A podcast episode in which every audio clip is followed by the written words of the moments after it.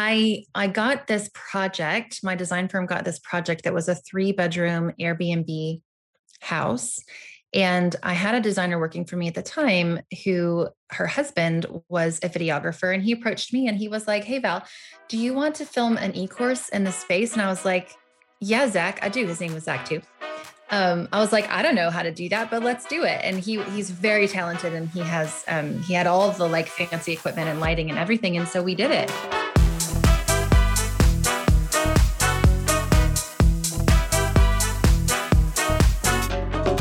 Welcome to Behind the Stays, a podcast that shares the stories behind your favorite Airbnbs and the hosts who've made them memorable. Behind the Stays is brought to you by Spontaneous, a free weekly newsletter that brings you a carefully curated list of last-minute deals and upcoming steals on Airbnb. Sign up at spontaneous.com. I'm your host, Zach Buzzy Cruz. Enjoy the show. In a minute, you'll meet Valerie Malone, creator and founder of Quill Decor, a design consultancy that specializes in short-term rentals. Valerie studied interior design at Auburn University, but always had a knack for entrepreneurship. After running a successful Airbnb out of her basement in Bloomington, Indiana, Valerie fell in love with the Airbnb community and felt a calling of sorts to make an impact in the budding short-term rental economy. After she landed her first Airbnb design gig, Valerie decided it would be worth documenting the entire process so that she could one day teach current and aspiring hosts how to successfully design their homes to stand out. As fate would have it, her husband landed a professorship at Cambridge, and Valerie's family moved to the UK. But not before she produced one of the most comprehensive, inspiring, and user-friendly e-courses on Airbnb design on the market. During our conversation, Valerie outlines several helpful frameworks for how to think about the design style of your Airbnb, and she shares advice on how to effectively and efficiently craft a memorable experience that compels a 5-star review. One last thing before I introduce you to Val. Quill Decor is offering a free Airbnb design masterclass on Wednesday, July 7th. So if you're listening to this before the 7th, be sure to sign up via the link below. Valerie is also offering Spontaneous subscribers and Behind the Stays listeners a special offer on her Airbnb design e-course. Visit the links in the show notes for more information. All right, without further ado, get ready to meet Valerie Malone. Hello, everybody, and welcome to the show. Today, I am joined by Valerie Malone, who is the creator and founder of Quill Decor. Welcome to the show, Valerie. Thank you so much for having me, Zach. I'm so excited to be here. Well, you are over the pond all the way in. You're not in London. Where are you in England? We're about an hour outside of London in Cambridge. In Cambridge. And I am recording today from the west coast of the United States in this small little town called Quincy, Washington. So what time is it over there? It is 4:30 p.m. and you are 8:30? 8:30 a.m. Yeah. A.m., so yeah. This might be sort of like the biggest gap in time of any recording I've ever done. So this is exciting. Awesome. Actually, no, you know what? I think I did one podcast with somebody from Australia. So that was especially fun. But hey, yeah, I'm excited to have you on the show, and we're going to be talking a lot about Airbnb design. We're going to talk about how to think and approach sort of a redesign or a design from scratch for your short-term rental today. But to kick us off, I'm curious, Valerie, if you could just share with us and our listeners a little bit about the first thing you ever designed. If you can remember, what was the very first thing that you designed? What was it? And what did you learn from that experience? Well, when you asked this question, I went back to my early days. I had some pretty amazing bedrooms as a kid. One was full of sunflower everything. If you could put a thing on it, it was a sunflower, and it was in my room. But the one that I pinpointed was when I was 16, I redecorated my brother's bedroom because he was older and he moved out. So I took over that space, and it was a whole lot of purple on bright yellow with sunshines and swirls. It was really hideous, but it was mine. And I was immensely proud of it at 16. It reflected my personality, and what a testament to my mom that she allowed me to have all of this free reign. But it's not something that I would feel proud of now necessarily, but I definitely think that it's always been in me to be very focused on my physical surroundings and pay a lot of attention to them and have a lot of fun making them reflect me and kind of my personality. That's great. How did your brother feel when he came back for like the holidays? I have no idea. I don't think he remembered at all. I mean, I don't think he didn't care either way. I don't think he was, I don't think he was affected. Okay. Well, that's good. That's good. It could have gone, one of two ways there. Sounds like it went the better way. So talk to us a little bit about Quill Decor. What were sort of the events that led to founding Quill, and where did the name come from? Oh, I love this question. And hardly anybody ever asks me this question. So it's fun to talk about the name. But first, Quill Decor was actually founded in 2015. We moved to the Midwest from Canada. We've moved around a lot, my husband and I, since we've been married. We moved back to the Midwest. I founded Quill Decor as a local and online residential interior design business. I have a design degree from Auburn University, and I'd always been in the commercial realm up until that point. So I kind of wanted to move into the residential side because we had a kid and I wanted to kind of make it more of a lifestyle business. And I had a lot of fun building the brand and trying to focus on online design, but I ended up doing more local design. It's just kind of how it ended up for me, but it was maybe 2 years into that, or a year and a half into that business, I started focusing on Airbnb design. So I just didn't think anybody was paying enough attention to Airbnb design and short-term rental design. And short-term rental wasn't even like the key phrase back then. So I just started focusing on it and learning more about it and listening to podcasts. And so that's Quill Decor. Yeah. And then the name is, it's just kind of a nod to things of the past. So my number one cardinal rule for decorating is to have at least one thing in every room that is older than you. I think this is the quickest and easiest way to add character and soul to a space. And, when you're decorating an Airbnb property, often you're coming into an empty space that maybe is a condo and maybe it's a spec home. It doesn't have a lot of personality. And so this definitely rings true then to try and find something that is older than you, that has a history, that has some character. Even if you don't know what that history is, it just instantly will infuse some meaning and interest into the room. So quill, just think of like, I actually have a quill pen, an old quill pen that sits on my desk. Very on brand. Very on brand. I love that. Yeah. I'm curious what so it looks like you might be in an office space right now. And or somewhere in your maybe a family room. What is the oldest thing in that room? Oh, do you know? That's a great question. I have a lot of old things. I just went. Hold on, let me grab something and I'll show you. Yeah. So I just recently went to an antiques market with a friend of mine, and I found this really old liquor bottle. It's leather. Wow. I'll have to see. I'll take a picture of it so you can put it in the show notes. But it has the initial G, which is my married last name is actually Grimes. And then it has a V on the other side. My name's Valerie. So that is awesome. It's just really old. And that has like So I don't know how old this is. Well, there you go. Good question. Well, love it. It looks like you practice what you preach. So that's awesome. I do. Yeah, for sure.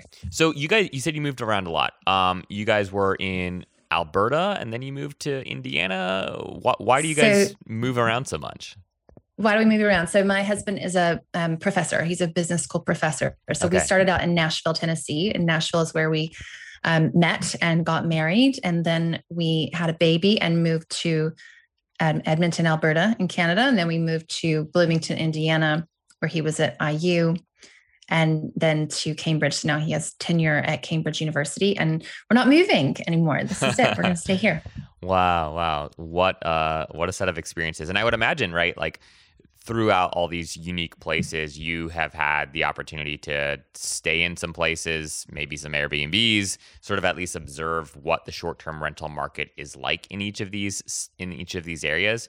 Is there anything like that particularly stands out in terms of from a cultural standpoint of how folks think about short-term stays or how folks think about Airbnbs based off of like the location? so many Airbnbs we've stayed in, Zach, and not just in America, like all over the world. We've traveled a lot. And that's another reason why I was so interested in kind of jumping into the design realm in the Airbnb space. I don't know culturally if I can say anything different in different zones, except if you're in Europe, there are no top sheets. There's only a duvet cover on a giant, very thick duvet, no matter what the climate is. So it's 80 degrees in your room because there's no air conditioning. There's no sheet. You've just got the puffy thing. So that's a cultural thing in Europe.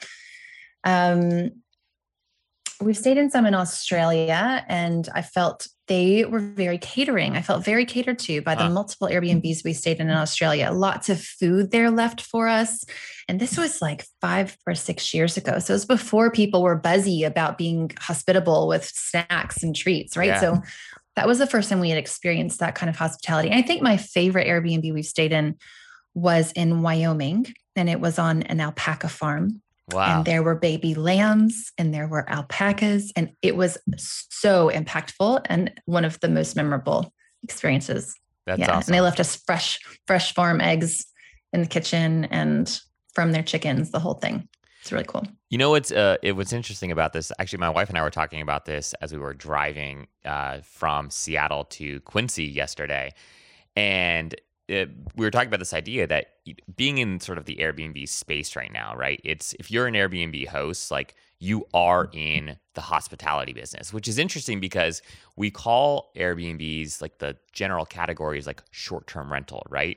And yet the way that you would relate with a renter as a landlord is very different than what you would expect from the host of your Airbnb, right? And so today, right? Airbnb, short-term rentals, they've really become synonymous with expecting, right, great hospitality. And there's a threshold and really a spectrum of good to great to bad to amazing Airbnb and Airbnb experiences. But I do feel like the ones that really stand out are the ones where they really understand that they're in the hospitality business. Their job is to not just give you a clean bed, but like ensure that you feel welcomed and inspired while you're in their space, which design plays a huge role in that. So it's my understanding that you guys have owned or own a couple of Airbnbs. Talk to us a little bit about how you came about owning these properties and how you thought about sort of like designing an experience that would delight guests. Yeah. So yes, we did own an Airbnb for a couple of years when we lived in Indiana, and it was actually our basement of our house, but it was set up as a completely separate apartment with a kitchenette. So when we bought the house, it already had the kitchenette, but then we just kind of enhanced the space and added to it and made it more comfortable. So yeah, I think that's exactly right. You have to put hospitality at the forefront of the creative process and allow that to guide you. So when I am setting up an Airbnb space, designing it for somebody else, I think exactly about who I want to attract in that space. Who are the guests I'm catering to? And if you design the space and build the space for the guests that you want staying there, then those are the guests that you're going to attract. That's who is going to be drawn to your space, and that's who ultimately will book your space, and you'll be able to price it accordingly. So we don't own that property anymore, but it was connected to the house where we lived.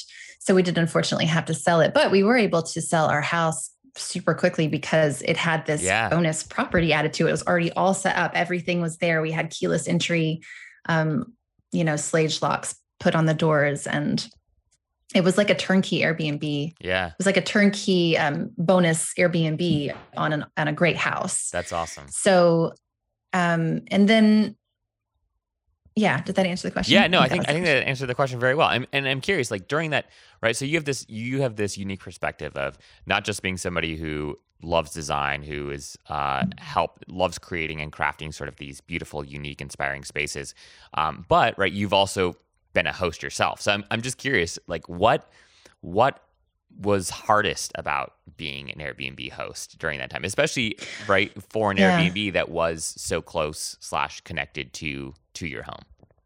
Well, that's exactly it. The thing I was most nervous about was the invasion of privacy and having people be so connected and feeling like we needed to shush everybody and make sure we weren't too loud. And so that's what I was most nervous about. We also had two giant dogs at the time. And so I was worried that our nutty protective one was going to go crazy and bark at them.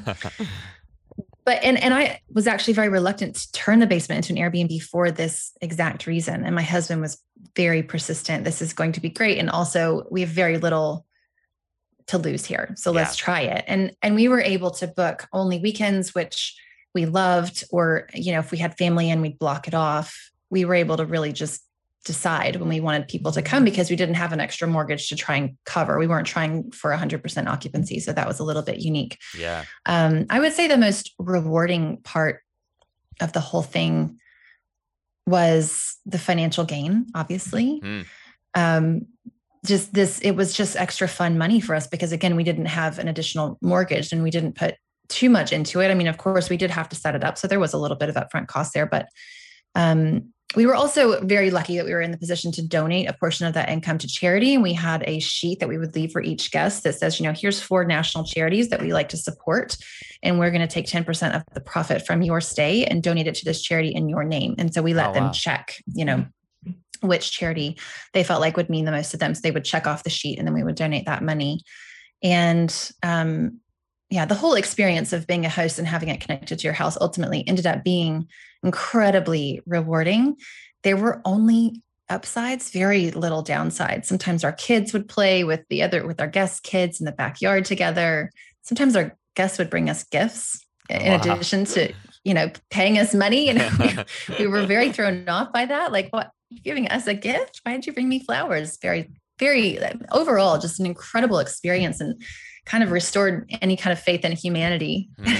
Just really great people that stayed with us. So that's funny. It's funny you say that too, because my wife and I have probably stayed in, I don't know, 50 Airbnbs now over the last year almost. And our favorite experiences by far have been the ones where we have been able, and you know, it's been COVID. And so it's been a little bit harder for this to happen, but on the couple occasions where we have been able to interact with guests, with hosts, those have been sort of our favorite experiences because you get to understand a little bit more about how, you know, why this person designed this guest house this way or the story behind the property.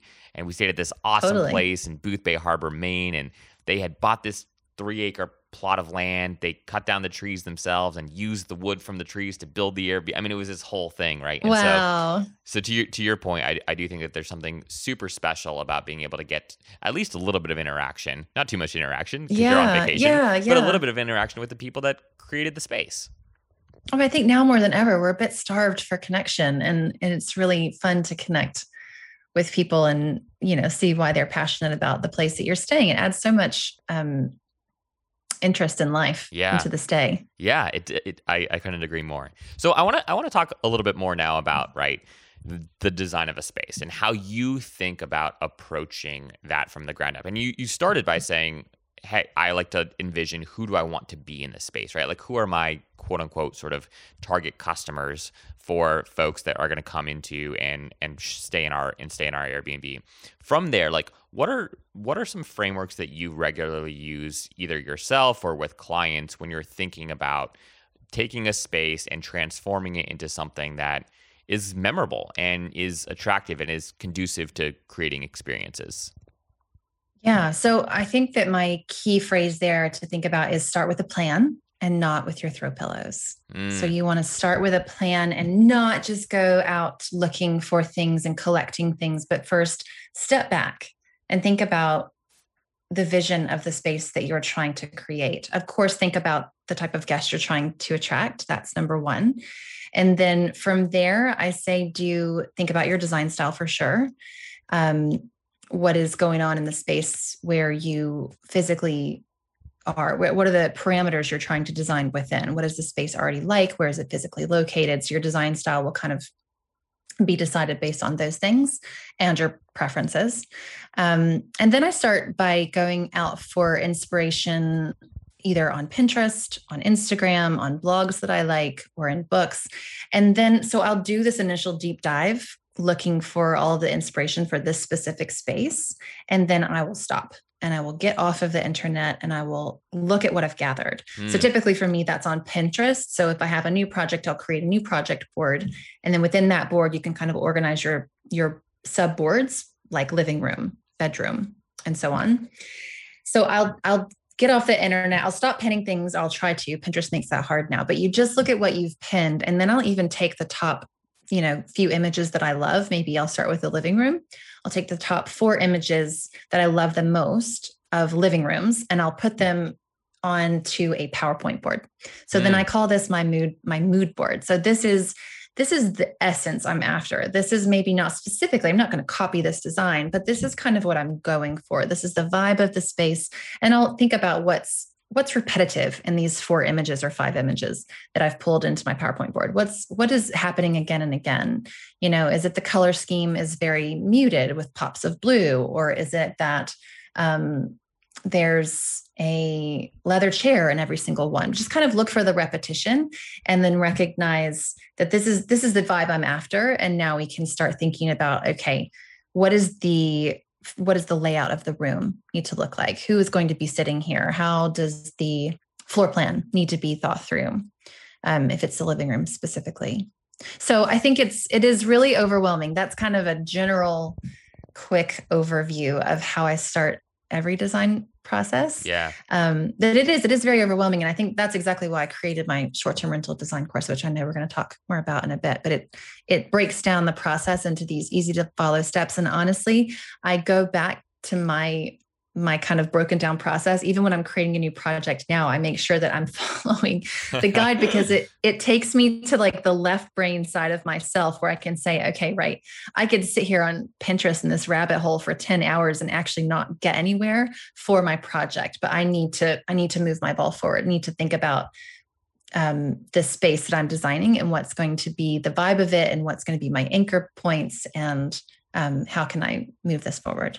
Do you typically, once you're in sort of like mood board phase, is the goal to start with like the same space more or less in every project? Meaning, do you always start with the living room? Like post mood board and you're working on a project, do you tend to consistently start with the same room and then sort of design from there? Or is your starting point different depending on the project? I think it depends on the project. If your living room, sometimes you have a great room. So your living room and your dining room may be connected, or your eating space may be all connected. So generally I do start with the common area first before going into the bedroom, because that allows me to, I feel like that's kind of the anchor point. And then it allows me to kind of develop the color scheme for the entire space, the design style for the entire space. And I'll go from there. Okay. That makes a lot of sense. Do you have a preference for designing something sort of from the ground up, right? So somebody buys a brand new condo and it's in a new development and they've done nothing to it versus, hey, this has been somebody's home for 20 years. They're going to go move, retire, and they want to transform this space into a short-term rental property that'll be attractive to, you know, hipster millennials or something like that, right? Like, do you have a preference in terms of sort of the kind of project, the starting point for projects? A great question. I think I'd prefer the one where the people have lived for 20 years, because again, it has going to have some character and soul that I can maybe work with. And then also I would say for me, it depends on the physical proximity. If there are renovations involved, I'm going to want to be physically close to that project versus if it's an empty condo, I can design that from anywhere for anybody. I can do that from England. I can do a virtual design for you and then you implement. I think they're both really fun for different reasons. Honestly, if you, the condo is a bit easier. It's less of a challenge because when you have the place that's been lived in for 20 years and the older couple moves out, you're going to need to renovate. Sure. And so that requires a lot more layers. And I don't know if you know how the building world is going right now, but it's like getting materials for anything. It's hard. Getting contractors is hard. It's nuts. I have heard a thing or two. My parents are actually, building a house right now, and it's been a nightmare. So I have heard a little bit about that. But so You're big on helping folks choose a design style, and you believe sort of like once you've developed this plan, it's really important, maybe even in the mood board process, to at some point sort of solidify, okay, what is the style of the place going to be, right? How do you recommend folks go about deciding that, right? And can you give us sort of just like a rough, I don't know, 3 or 4 different kinds of styles to help paint a picture for what that actually means to you when you say pick a design style for your home before you go and pick out the throw pillows? What are sort of the classic design styles that people tend to select for projects like this?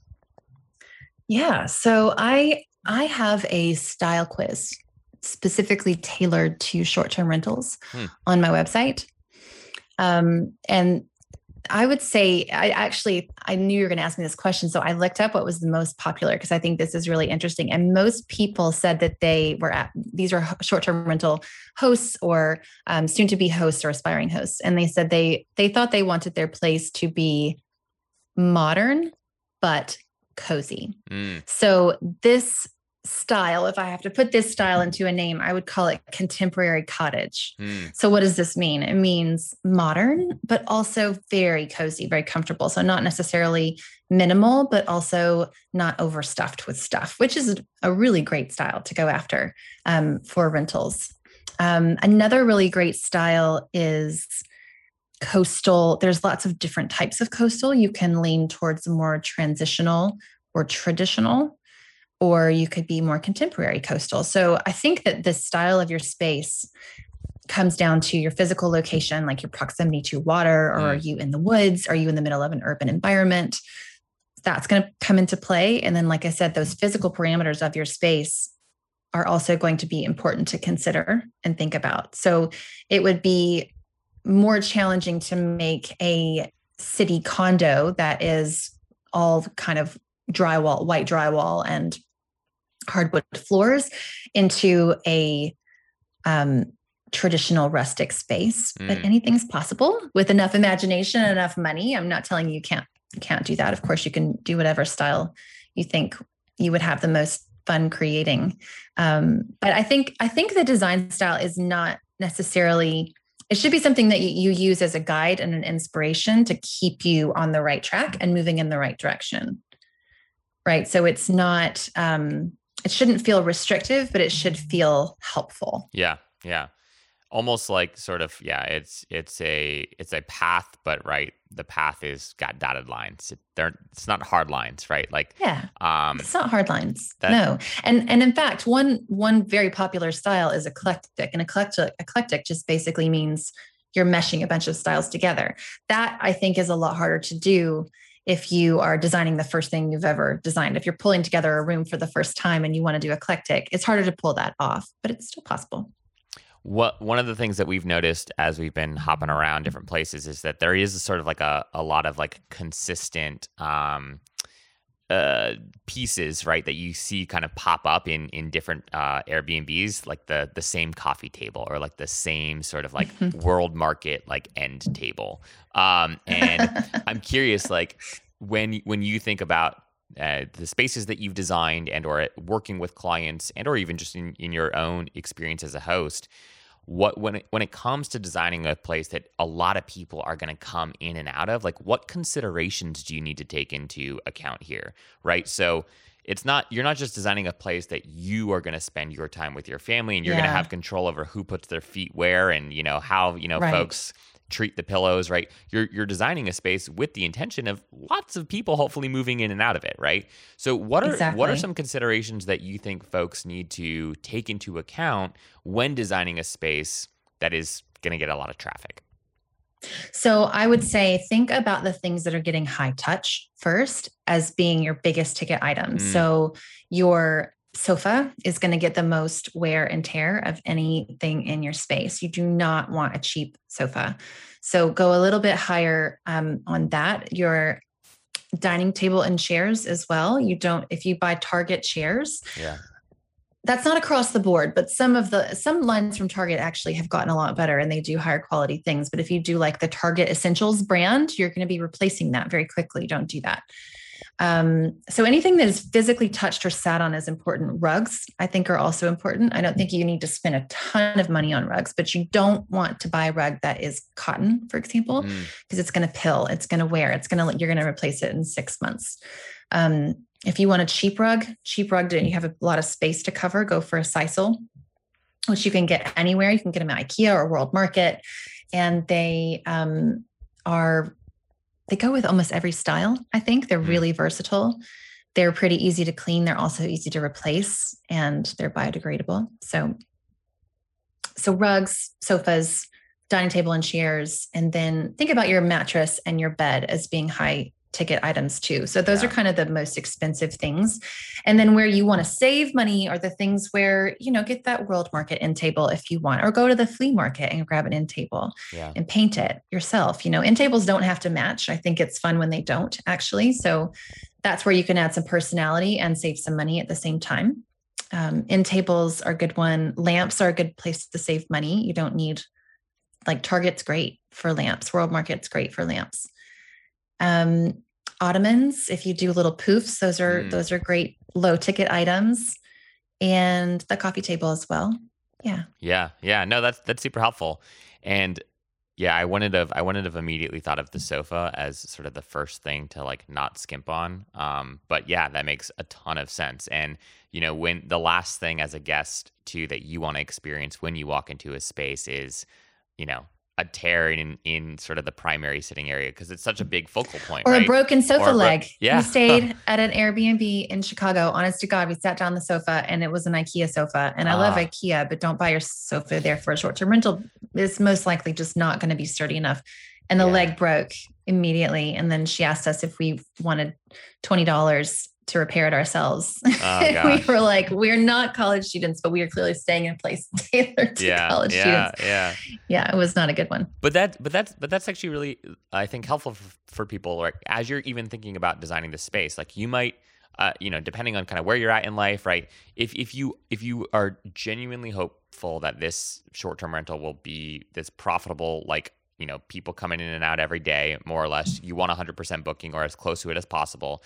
It really does make sense for you to spend more on furniture than maybe you would even be accustomed to spending on, yourself. Mm-hmm. If you're still early on in your career and you've got an apartment, and then this is your second condo or whatever it might be. And it's probably more important to spend more cash on nicer quality stuff in that space, simply because it's going to get tons and tons and tons of traffic, hopefully. Because that's the time that your business is working. And you've got to budget in replacing those things that are broken if you don't spend that upfront cost, or you can't maybe, which is, if you have to do that to get started, that's okay. But just recognize that, the more you invest in those high touch things, the longer you're going to get out of them. Yeah. So I'm curious, what are the tips and tricks and or hacks that you use when it comes to sourcing your furniture, your plants, different decor that you use in a space? Where are your sort of go-to stores, your go-to e-commerce stores, whatever it might be? How do you sort of approach the actual sourcing process? That's a great question. So if I am recommending, it depends on the style. Sure. Obviously, sure. I think my favorite furniture brand to shop with for short-term rentals is Article. They're a more modern company. They do a lot of mid-century modern and modern furniture. They have indoor furniture and outdoor. And I've used their sofas and designs for residential clients as well as Airbnb. So it's just really high quality stuff. They don't have storefronts, so it cuts out that additional fee. And it's just a more direct pricing. So it's really great quality for the price. And then I really like to do a lot of secondhand shopping as well for a project. So I always, this is where that plan comes into play. You want to have your plan set before you go after these secondhand things, because they're not returnable. So you really want to know that what you're getting is going to work in the space, both aesthetically and that it's going to physically fit.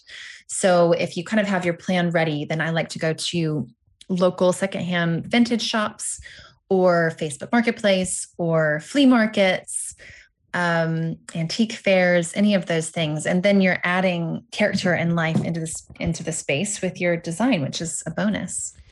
That's awesome. So when it comes to like budgeting for all of this, right? Like how do you encourage folks to, we've already talked about sort of like, you don't want to skimp on sofas, you don't want to skimp on mattresses, you probably also don't want to skimp on sort of like the dining room table, but how do you recommend, if I'm starting from scratch here and I've got a space, it's relatively new, but I want to spice it up and turn it into a true experience for folks. Like, how do I go about starting to think about costs, from a planning standpoint? How do you recommend folks like structure this?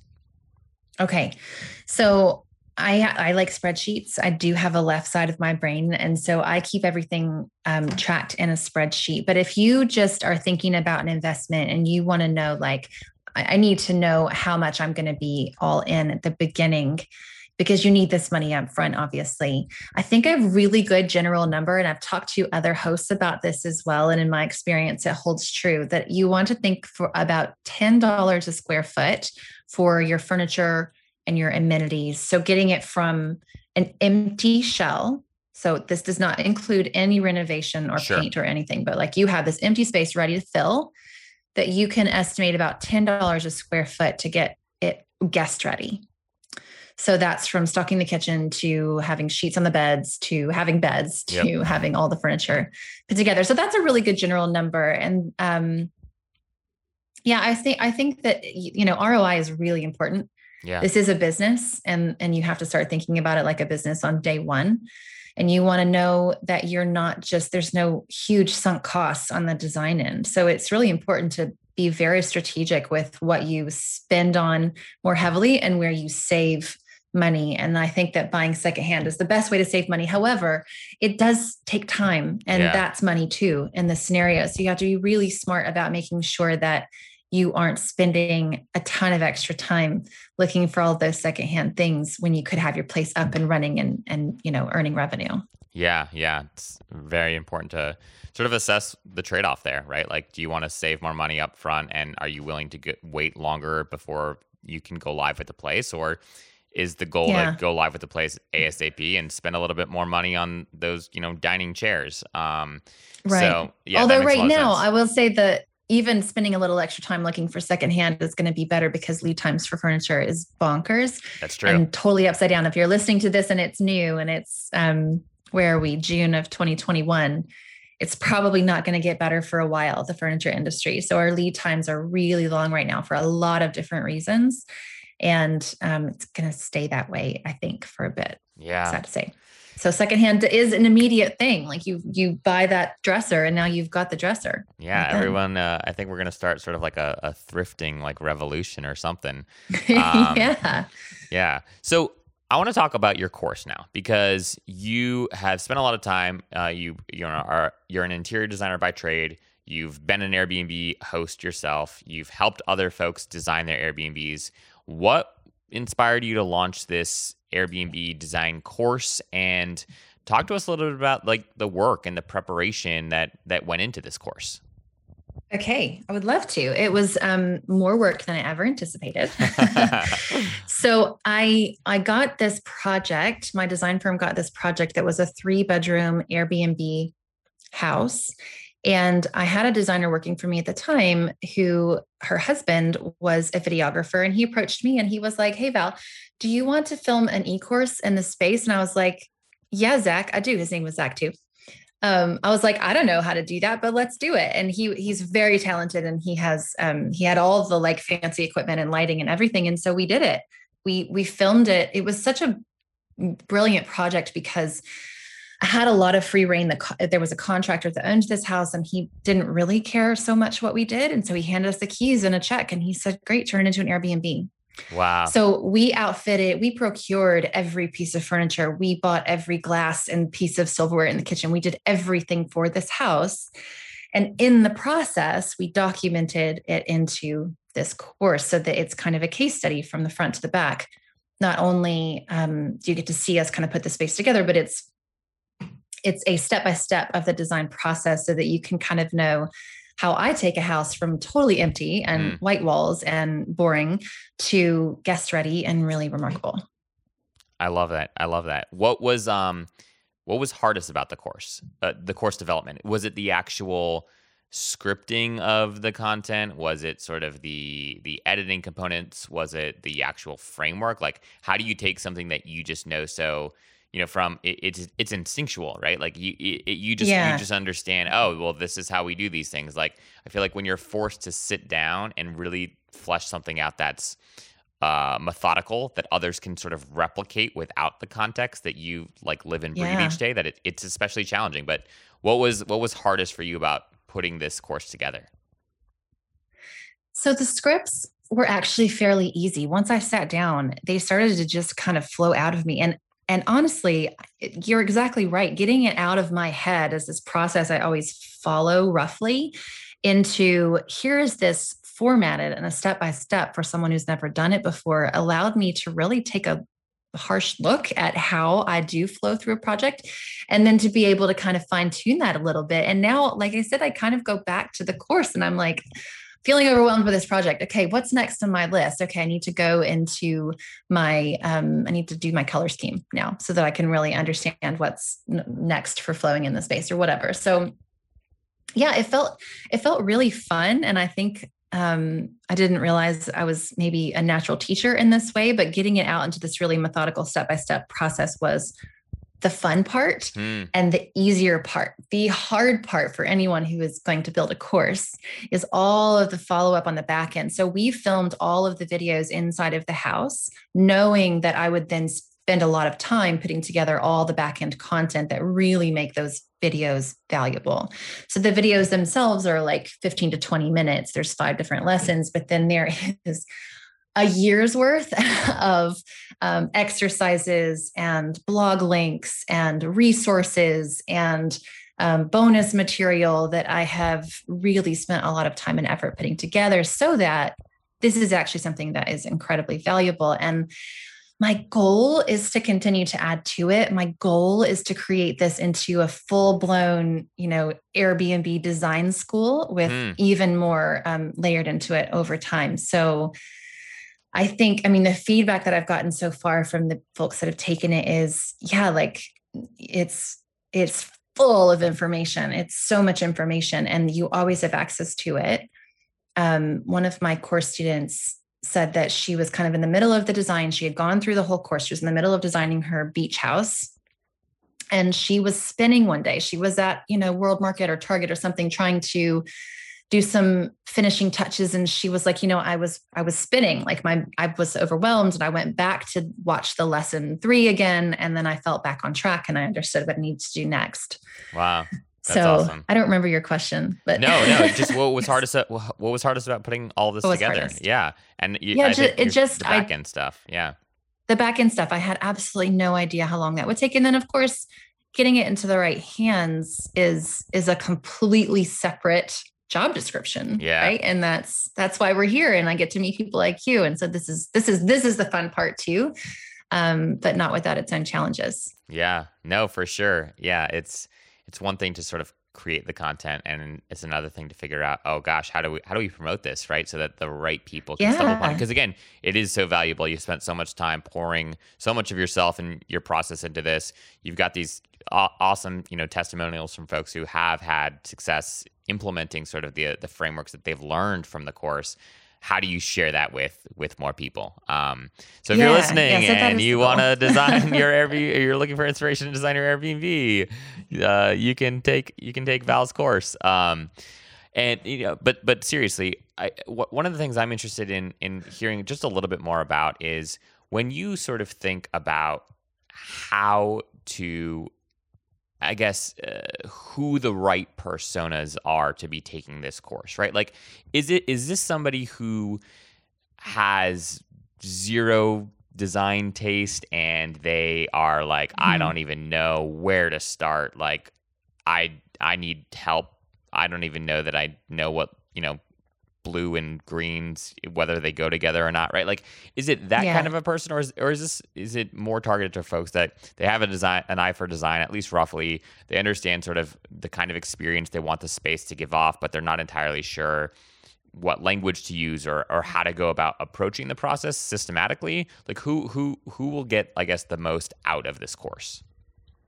That's a great question. Definitely the latter. I think you have to have an interest in learning this skill a little bit and somewhat of a design eye, but you can certainly have zero experience ever doing a design other than maybe kind of fluffing your own houses. Yeah.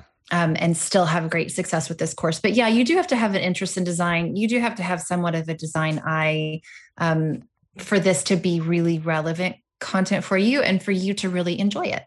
And if you're the first person you described, then you should probably hire a designer as opposed to trying to do it yourself. And that's a completely different kind of conversation. But yeah, I think it's not only the person who maybe, you know, you've bought this one investment property, or maybe you've got a couple, or you want to eventually have a portfolio of them that you own, and you want to be able to do this yourself as kind of a creative outlet or to save the design fees. It's for that person. It's also for somebody who maybe is in the management space. So if you want to, if you're doing short-term rental management, or you have a short-term rental management company, then if you have the ability to create really great designs, then that is going to add an additional arm of revenue for your company because you can charge for your designs. Yeah. And this course will certainly arm you with everything you need to be able to do that. So, and then I think if you, yeah, no, I think that's all. No, that makes it, that's a great answer. I've got two final questions for you. One is just around post design, right? So you've picked out your sofa, you've got your rugs, you've got your throw pillows, right? And you're ready to sort of bring the space, onto the Airbnb marketplace, and, you know, hit go live with listing. What are your thoughts on sort of how experiential design fits into this? Meaning, and again, maybe this is a poor use of the technical term experiential design, but in terms of like the soaps that you use in this space, whether you leave, you know, goodies or not, the, you know, silverware that you have in this space, like these, you know, I don't know if you'd categorize this as all part of sort of like the interior design of a space, or if this is sort of a little bit more focused on how are you ensuring that from a hosting perspective, from a hospitality perspective, like you're delivering a great experience. What are your thoughts? What are your thoughts on that? Like, is it sort of like this natural extension? Is it something that people need to be even more cognizant of today, especially as more and more and more Airbnbs become available and folks are looking for ways to differentiate themselves? How would you encourage or guide somebody who has built this beautiful space with pointers around how to actually ensure that the space translates neatly into a wonderful experience?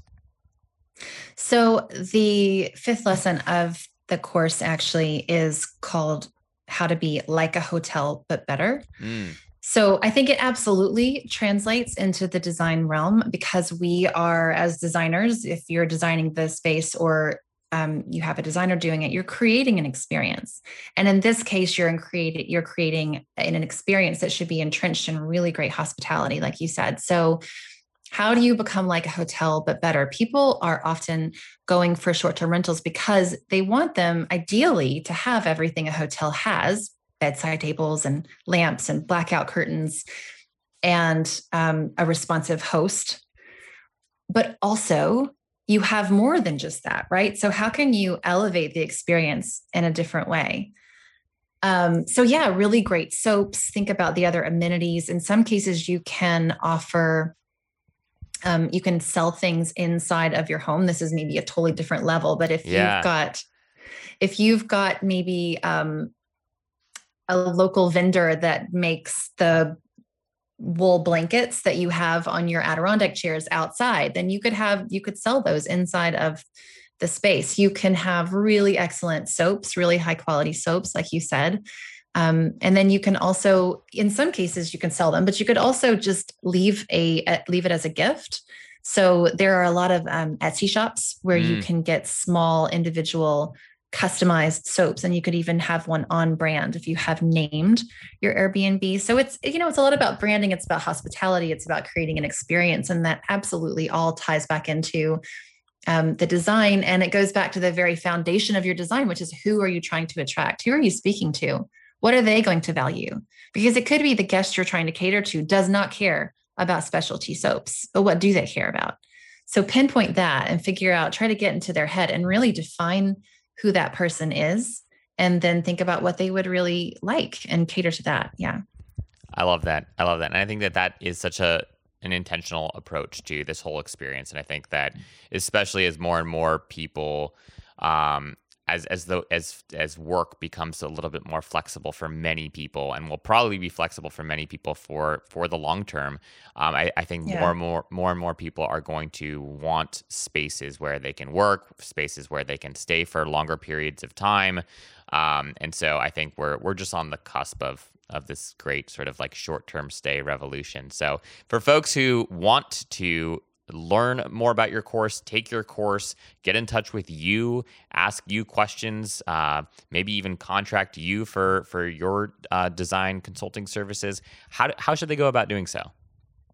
So my website is just quilldecor.com, but we're going to have some special things for your subscribers and your listeners that, so you'll want to check out the show notes. We'll give you all the links that we have talked about for the different blogs, but then also I'm going to have a special discount off of the course for podcast listeners and for all of your email subscribers. So you'll want to just look into the show notes and get the link there for the discount code and to the course. And I'm actually relaunching the course. So it's not live right now. There's a wait list on my site right now, and I'm relaunching it. It'll be July 7th is the day that it'll go live with a webinar. So I'll have a link to that in your show notes as well. Perfect. I love it. Well, Valerie, thank you so much for your time. This has been awesome. I've learned a ton, and I know that our listeners have as well. So folks, scroll down on whatever device that you're using, click on to over into the show notes, and you can access all of the links, all of the special codes that we've got listed there. But thank you so much for your time, Valerie. I really, really appreciate it. And I hope you have a great rest of your weekend. Thank you, Zach. You as well. It's been a pleasure.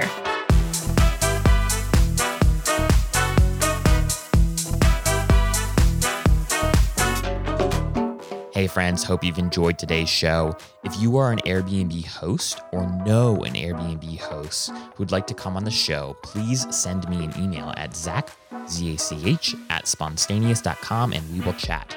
Behind the Stays is brought to you each week by Spontaneous, a carefully curated weekly newsletter that brings you the best last-minute deals and upcoming steals on Airbnb. It's sort of like Scott's Cheap Flights, but for Airbnb. You can sign up once again for free at spontaneous.com. Last but certainly not least, I didn't believe in Marie Kondo's whole spark joy mantra until I started podcasting. Now, my joy is sparked every time I see a new subscriber roll in. So please hit that subscribe button so you never miss an episode, and so you add a little spark to my joy fire today. Okay, that was kind of weird, but we're going to roll with it. Subscribe, and thanks in advance. All right, everyone, see you next time.